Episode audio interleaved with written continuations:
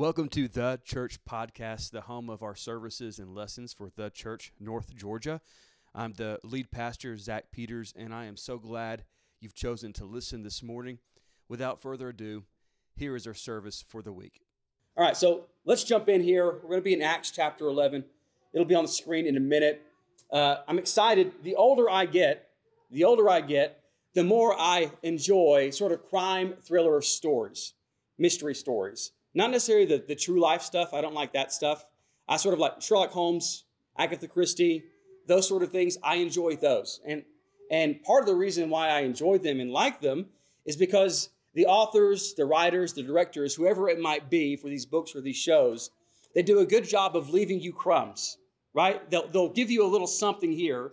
And then later down the road, you'll read a chapter and be like, hold on a second. I remember back in this chapter, that this thing and now they're connected and that made sense. Or i remember back in season two that this happened and it, it's a crumb it's this it's this thing that's left behind and there's this payoff. I, I, like it. There's also an artist that i like to watch on, on youtube as you guys probably know now. And one of the things that he says like every time i watch him is is i'll just he's painting along he's doing his his crazy his crazy thing that looks like nonsense and he'll just go i'll just put this right here as something for later. It's just a blob of color and, and paint and then later in the painting, he takes that blob, that little thing he did, and he'll turn it into something. So there's this payoff, this, this little nugget of something, and it pays off bigger down the road. And I, I like that. And the scripture that we're reading today has a lot of those little aha, I remember that moments. I read over it and I was like, hold on a second. Hold, I recognize this place. I recognize this name. I recognize this. And, and while this scripture is not about those little nuggets, um, I, I, I just struck me. It has struck me that without those little moments, we don't have the scripture. So for our own life, let's, we're not even in the service yet. This is just the intro, uh, right? So in your life, don't forsake the little moments. Don't forsake the little things that happen in your life, good, bad, and everything in between. Don't forget about the annoying little things you've got to go through. Don't forget about the unfortunate circumstances you walk through. Don't, don't, don't, don't look down on those things. Don't look down on the little joyful moments that you have because you don't know what those moments will turn into later down the road. We don't know what this little moment in this little church with us will turn into down the road. And it seems insignificant. I enjoy it. I have fun, but it's different than what any of us have ever experienced before.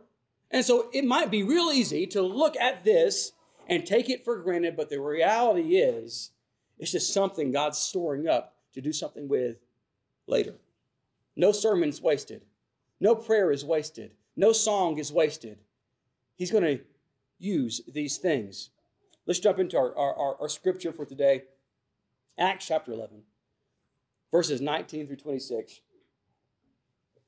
says this Now, those who were scattered because of the persecution that arose over Stephen traveled as far as Phoenicia, Cyprus, and Antioch, speaking the word to no one except Jews. But there were some of them, men of Cyprus and Cyrene, who coming to Antioch spoke to the Hellenists also, preaching the Lord Jesus. And the hand of the Lord was with them, and a great number who believed turned to the Lord. The report of this came to the ears of the church in Jerusalem, and they sent Barnabas to Antioch. And when he came and saw the grace of God, he was glad and exhorted them all to remain faithful to the Lord with steadfast purpose, for he was a good man full of the Holy Spirit and faith. And a great many people were added to the Lord. So Barnabas went to Tarsus to look for Saul. And when he had found him, he brought him to Antioch for a whole year, and they met with the church and taught a great many people. And Antioch, and in Antioch, the disciples were first called Christians. Obviously, from last week, we skipped over some stuff, but last week we, we sort of read about the beginning of the Gentile church through Peter and Cornelius. We didn't finish the entire story, but it set us up for what's really happening in, in this scripture today. And again, in Acts, this story in Acts has bounced around from person to person, place to place. Right? We start with the apostles, we go to Peter and John, we, we, we, have, we have Stephen, we have Philip, we have Saul, we have all of these people it bounces around from. And we have all these places. It starts in Jerusalem, it goes to Samaria, it goes to this town and that town. It's on the road, uh, and, and Philip's there with a guy from Ethiopia, and it goes up to Antioch and all these other small places. And, and, and for me, this simply points out the fact that God does not work in a linear fashion. It's not point to point for God. While the church in Jerusalem is growing, it's not like God isn't doing something somewhere else to prepare them for what's about to happen. While the church in Jerusalem is struggling and suffering and the people are scattering, it's not like the church is dead because God's also working and moving. While God is working with Paul and Peter and James and the apostles, he's with Saul up in Damascus doing something. And so it's not linear, it's not step by step. God is not that small. We're doing church right now. And we are the center of our own little story with God. And it's a great story. You are your center of your own little story with God, and that's fantastic. But there's something bigger going on that we are a small, small part of. Don't box God in. We don't know what the Holy Spirit is doing across the world. And so, whatever is happening here in, in Cumming Georgia, doesn't, doesn't necessarily dictate what's happening somewhere else. Whatever struggles we might be facing might not might just be a part of what God is doing for somewhere else or something else down the road.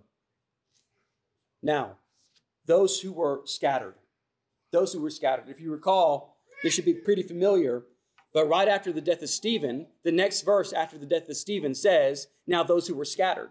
The church scatters. And then several chapters later, here we are. The church scatters, time goes on, years go on, and it's one of those callback moments uh, that we talked about earlier. But it has been several years since the scattering of the church, and, some of those scattered Christians end up in a place, a great city called Antioch. Antioch.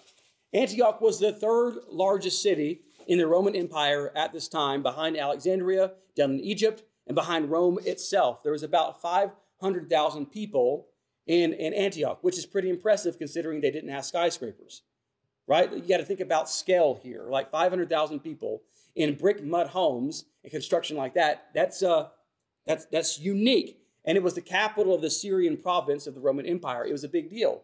A lot of Roman government was located there. A lot of uh, Roman imperials were there to help take care of business, and a lot of trade went back and forth from east to west through this one point on a map somewhere in Turkey. Right, so it's a metropolitan city. Think New York. It's a port city. It really is. It's a commerce city. Think Chicago, Detroit. Think about Atlanta, Charlotte. These are these are cities. These are metropolitan places full of all kinds of different people. This place was full of all kinds of different people. They had Greek people, Roman people. They had they had uh, people from the Middle East. They had people uh, from from tribes up in up in Europe, and there were Greek gods and Roman gods and Middle Eastern cults. And uh, it was the location of one of the more evocative uh, cults dedicated to prostitution and sensuality. They had, they had sort of built a temple a couple of miles outside of this town. And so this is a big city full of lots of people uh, like what you would see today. The city had a large enclave of Jews in the city as well. About 10,000 to 50,000 Jews were scattered and set up in this city. And so, whenever the Christian Jewish uh, refugees arrive in the city, they go to the places where they would fit in these, these Jewish synagogues and communities that are built around the synagogues. This was a special city, and it was the right place at the right time, which I have a hard time saying because, as you probably understand and know, I don't appreciate and enjoy cities. I don't like going through them. I don't like being around them. I don't think they have a lot to offer for things that I like. But this, Antioch, was a special city, and yet the church only gets there because everything went wrong back home. The church only arrives in Antioch because they're forced from their homes and they're fleeing and they're in danger and they're refugees.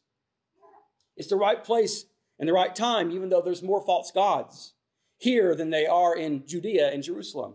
It's the right place, even though they don't fit in anymore. In Jerusalem and Judea, they're, they're the popular culture. Everyone looks like them, talks like them, does things like them. But in Antioch, they're the outsiders. But it's the right place. It's the right place, even though it's more hedonistic more liberal than, uh, uh, than Judea and Jerusalem. It's, they, they came from a conservative place. They're, now they're going to a place with all sorts of things that they've never even seen or experienced before, but it was the right place. You see, I think I have a problem. And I'm not going to tell you that you have the problem, but I most certainly have the problem at looking at places like Antioch that don't look like where I grew up, don't look like what I want them to look like, and viewing them as the wrong place. And maybe on a practical level, that's true. Maybe on a practical level of raising a family, I don't want to raise a family in a place like that. But a place full of hedonistic, liberal, idol worshiping people, uh, That's the perfect place for the church. It is the right place. So I had to call myself out when I read this and recognize the fact that even though this was Antioch, even though it was a place of, of morally inept people and living and idols and all sorts of things that, that we think are brand new today but have existed for a long time of evil, it was the right place for the church. In the U.S. today, the Christianity, the church, seems to be shrinking. It seems to be under attack. There are all sorts of problems that we face, especially in more populated areas, metropolitan cities. But it's not the first time the church has faced off against false idols. It's not the first time the church has been in flux. It's not the first time the church has, has struggled. It's not the first time the church has had to face hedonism and, and evil. It's not the first time the church has had to deal and reach with multiple cultures all at one time. It's not the first time the church has had to go to a place where it didn't fit in.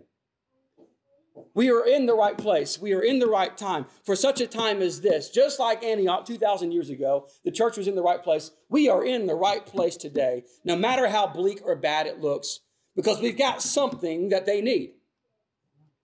We can't say, Woe was me. We, we can't. We got to get out of that attitude of thinking down on what we have to go through as Christians. We, we can't keep looking at all the problems we have to face and complaining about the problems we have to face. We need to start saying and learn to say when we look out there, when we look out to the cities, when we look out to the places that are like Antioch, look at all the wheat that needs to be harvested. Look at all the opportunity. Look at all the people who haven't heard about Jesus, who, who have a misunderstanding about who Jesus is. I don't want to be a church with our head in the sand, afraid of what's going on around us. I want to be a church that understands and knows the gates of hell shall not prevail, and that there's nothing that can happen in the world that's going to stop God's mission from being accomplished. And I want to be a part of that. Right place, right time. Right place, right time. That's what we live in right now. I, I, I know it's bad. I know it's unfortunate. I know it doesn't fit with how we want to live, but it's the right place, right time for the Savior to step out of our lives and impact other people around us. That's what they did in Antioch. The Christian Jewish refugees start preaching at the synagogues. If I'm a, let's be honest, if I'm a refugee, I'm probably not worried about talking about Jesus. I'm probably worried about feeding my family. I'm probably worried about finding a home. I probably wouldn't be talking about Jesus for a while, especially since it was Jesus and talking about Jesus that put me in this position in the first place. But they preach about Jesus anyways. And then it says something real cool. It says, some of them, some of them can't help but start preaching to anyone who will listen. Not just the Jewish people, but the Gentiles too. They're talking to shopkeepers, they're talking to men and women in different trades. They're, they're talking to all these different types of people, and they're saying, Listen, I know you don't know anything about the Old Testament. You don't know about Moses. You never heard about David or Abraham. Uh, you, you know, you, are Greek, you're Roman, you're, you're from uh, uh, up way up north in Europe. You don't know it about any of this stuff, but let me tell you about Jesus, this Savior, this, this anointed one. Let me tell you about him, right? And the church grows. The church explodes. There's something about a Savior that's timeless. There's something about needing help that cuts across culture, that cuts across time. Because every culture has to deal with sin. Every culture has to deal with death. Now, they might not have the technical language. They might not understand when you say sin what that means, but they know when they look at the world, they know in their own life, they know in their family that something just isn't right. It's just not connecting. It's just not the way it should be. And, and, when they're dealing with death and the fear of death and, and all of the things they, that come along with death and the anxiety about it, they understand and recognize something on the inside of them that this is not right. And so they come up with all sorts of other coping mechanisms to deal with death. They come up with all sorts of different coping mechanisms to deal with their own sin, their own failures and mistakes, and the evil in the world. And so when you start talking about a Savior, it starts clicking with them because they start recognizing Everything I do can't fix this. Everything I do can't stop death, but you're telling me about someone who can. It connects. It connects. No one wants to die, and so a savior is attractive. And these new missionaries, they don't have a name. It just says some of them. Not Peter, James, John, not Bob and Larry. Some of them. Didn't matter. The greatest in the kingdom of God I am convinced will probably be mostly, mostly consisting of people we've never heard of. men and women living off in the middle of nowhere, just doing the right thing every day without any sort of attention, without any sort of platform. And of course, there'll be people in the Bible that are that are held in high esteem, but I'm convinced that that a name, a name is, is not a key to, to being in the kingdom of God. Some of them, just some of them. Man, in a church full of swag, right? In a church full of social media clips and, and being hip and being cool and having this song and looking this way and preaching this way, having this background, in a church full of that, we need to be okay just being some of them. Just some of them. We're just some of those people from that church. We're just some of those Christians. That's enough. Uh, we don't need a social media follow. It's a fine tool. It is. I'm not saying it's not a, a, a necessarily bad thing. What I am saying is that it starts with just some of them. It starts with people just doing the right thing every day, who, who their name will never be shared with us. These new missionaries have no name. It's just some of them. It didn't matter. It didn't matter they didn't have a name. It just didn't. Some of the greatest in the kingdom will just be those ladies who've been serving in the food bank for 30 years, praying for the same homeless people for 30 years. They're great. We want attention. We want attention. The desire for attention is not old, but in a social media world, we have sort of adopted this negative habit of wanting the likes, wanting the views, wanting the clicks, wanting the attention. And what we really just need is to get back to a place where we can just be some of them some of them. The church grows in Antioch. The church leaders in Jerusalem hear about it, and uh, they're just a few years removed from the church in Jerusalem from exploding. And so they know how tough it is to deal with growth. They know how tough it is to figure out all the problems that crop up whenever you have brand new people believing in Jesus. And so they very wisely decide to send someone with experience. And it's this guy named Barnabas. Barnabas, and you've probably heard of Barnabas before. Matter of fact, if you this is one of those callback moments. In chapter 4, Barnabas is the guy who uh, sells a bunch of property and gives all the proceeds to the church. This is the same Barnabas. It's the same guy. And uh, he's a Levite. He's a, he's a foreigner from Jerusalem. He's from Cyprus. So he had, he had basically immigrated to Jerusalem during this time.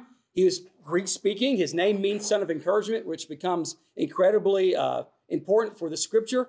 It says he was faithful.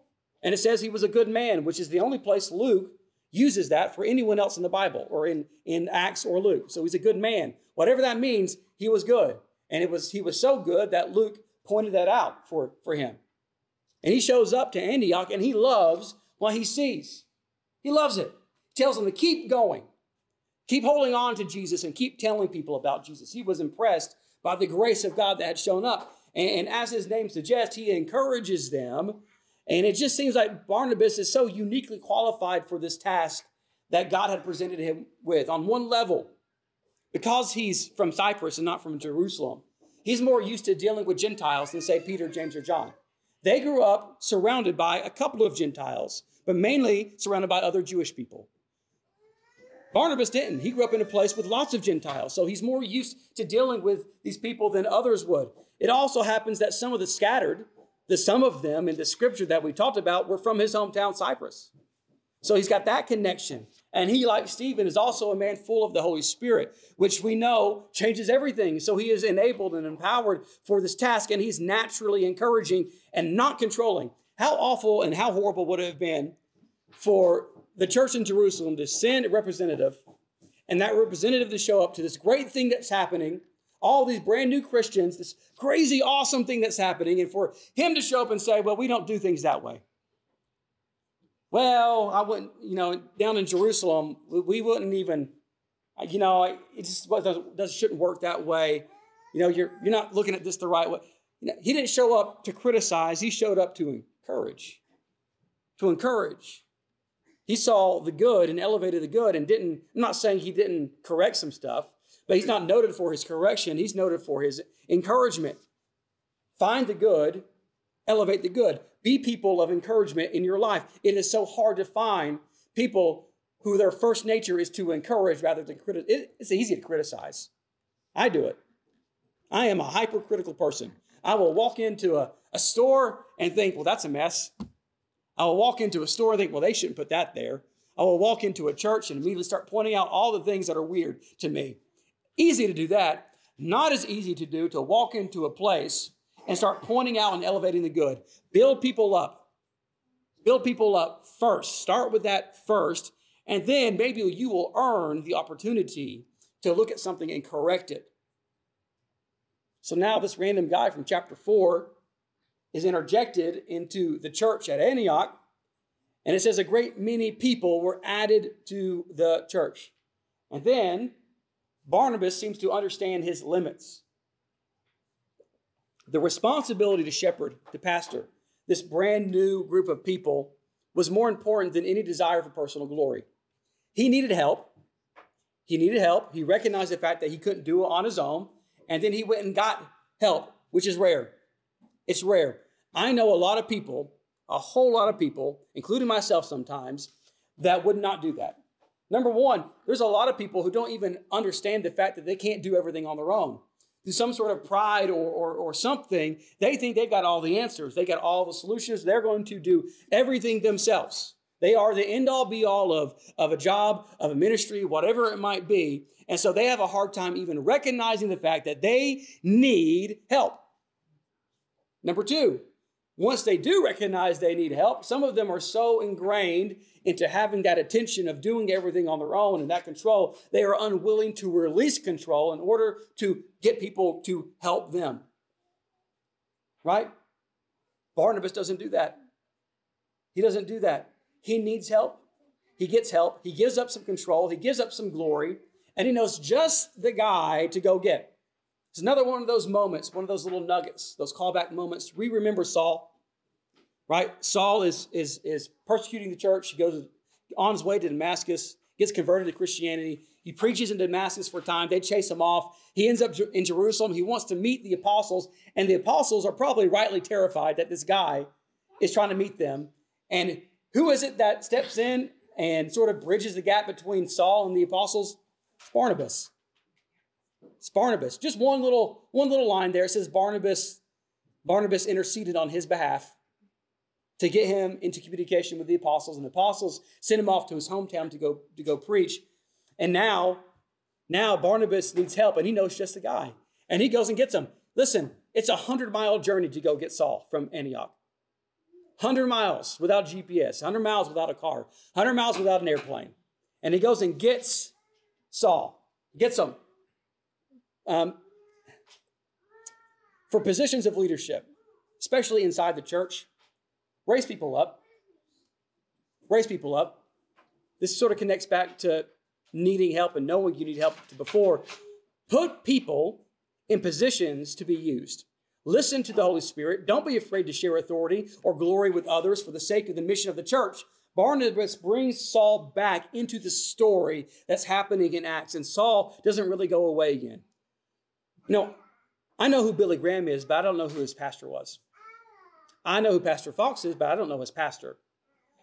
You guys know me, but you don't really know my pastor, the one I grew up with. We all have someone behind us who came before us. And sometimes people don't know them, but they know us. Your greatest accomplishment as Christians, your, your greatest accomplishment in your personal life, might not be the fact that your name is great, but it might be the fact that you brought someone into the story. And that's part of the gospel. Jesus showed up to bring people back into the story because they were gone from the story because of sin. So this is part of the church. Go find people.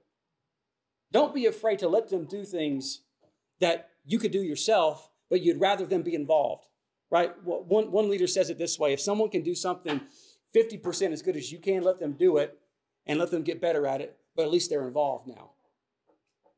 Barnabas lets Saul be involved. He sacrifices honor. He sacrifices control. He sacrifices the glory of him being Barnabas, the pastor of Antioch, this massive church, and he brings someone in because he recognizes the fact that it's not about glory, honor, prestige. It's about the mission.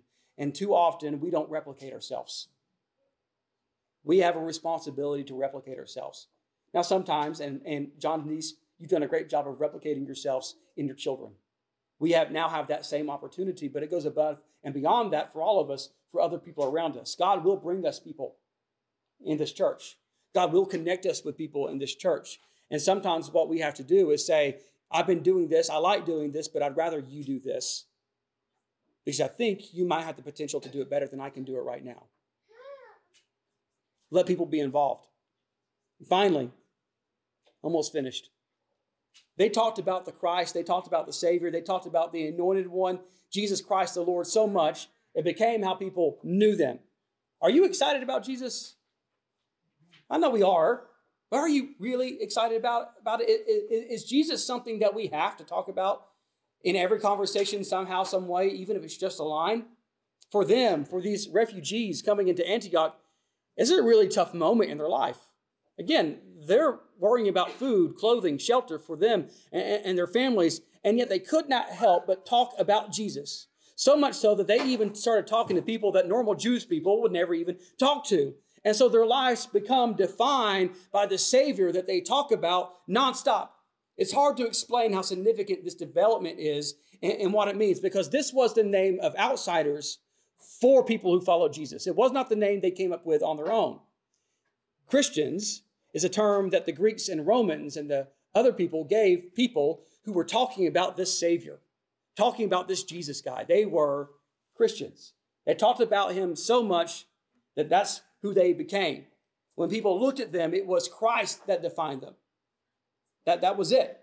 It wasn't a pastor, it wasn't a church building, it wasn't a worship leader, it wasn't a people group, skin color, it wasn't rich or poor, it wasn't man or woman who identified them, it was their Savior. Can we do the same in our personal life? Can we get so excited and so appreciative of who Jesus is and the Savior that He is that when people look at us, they don't see Carrie. They don't see Tara. They don't see this person, that person. They don't see white person. They don't see rich person. They, they, what they see is that's a Christian. That's a, they talk about a Savior, an anointed one, a Christ like person. Can we get that excited about Jesus as a church, as individuals? It's a challenge, but it's a privilege. It's a challenge, but it's a privilege. God is working and moving in our lives. He is. Even right now, I see it all the time. And this sort of ties into those random small moments we talked about, but he is doing things, whether we want to recognize it or, or not. So be encouraged by that. He's done so much for us already. Why would he stop now? Why would he do why would he bring us here and stop now? Why would he get you here and stop now? And so I don't know what the future holds. I can't predict that, but I can predict he's going to going to continue to work for us and help us and, and raise us up and do things through us. And in that process, we need to be encouraging. We need to be encouraging. We don't, we need to be encouraging first. Elevate the good first, criticize second. Build up before you start correcting. We need to, we need to raise leaders up around us. We need to raise people up. We got to sacrifice control. We got to sacrifice some of our responsibilities, which for some people that's easy to do, but for control freaks like me, that's not easy to do. So we got to, we got to do that. We, we got to recognize that we need help. We got to be a church that's not afraid to walk into the dark places, to walk into the Antiochs and be a city set on a hill. To be light in darkness, to be salt and light. Honestly, that's, that's what Antioch becomes. That's the power of the gospel message in Antioch is that they start doing life in a way that's so drastically different than the way life was being done by the people groups around them, the Greeks and the Romans and the other Middle Eastern groups and the cults and the other false religions and the idols are surrounding the church. And the church stands up and says, There's a different way, there's a better way. Come, come see what it's all about. That's what I want this church to be. That's what I want us to be. I'm not afraid of what's happening out there. I'm not afraid because the gates of hell shall not prevail against his church. And we're his church, are we not? We're his followers. We have him living inside of us through the Holy Spirit. And, and, and, so there's nothing out there that is stronger than what happens in here or in here, in your heart. That's the kind of church we can be. And go ahead and tell you, we don't need a ton of money to do that.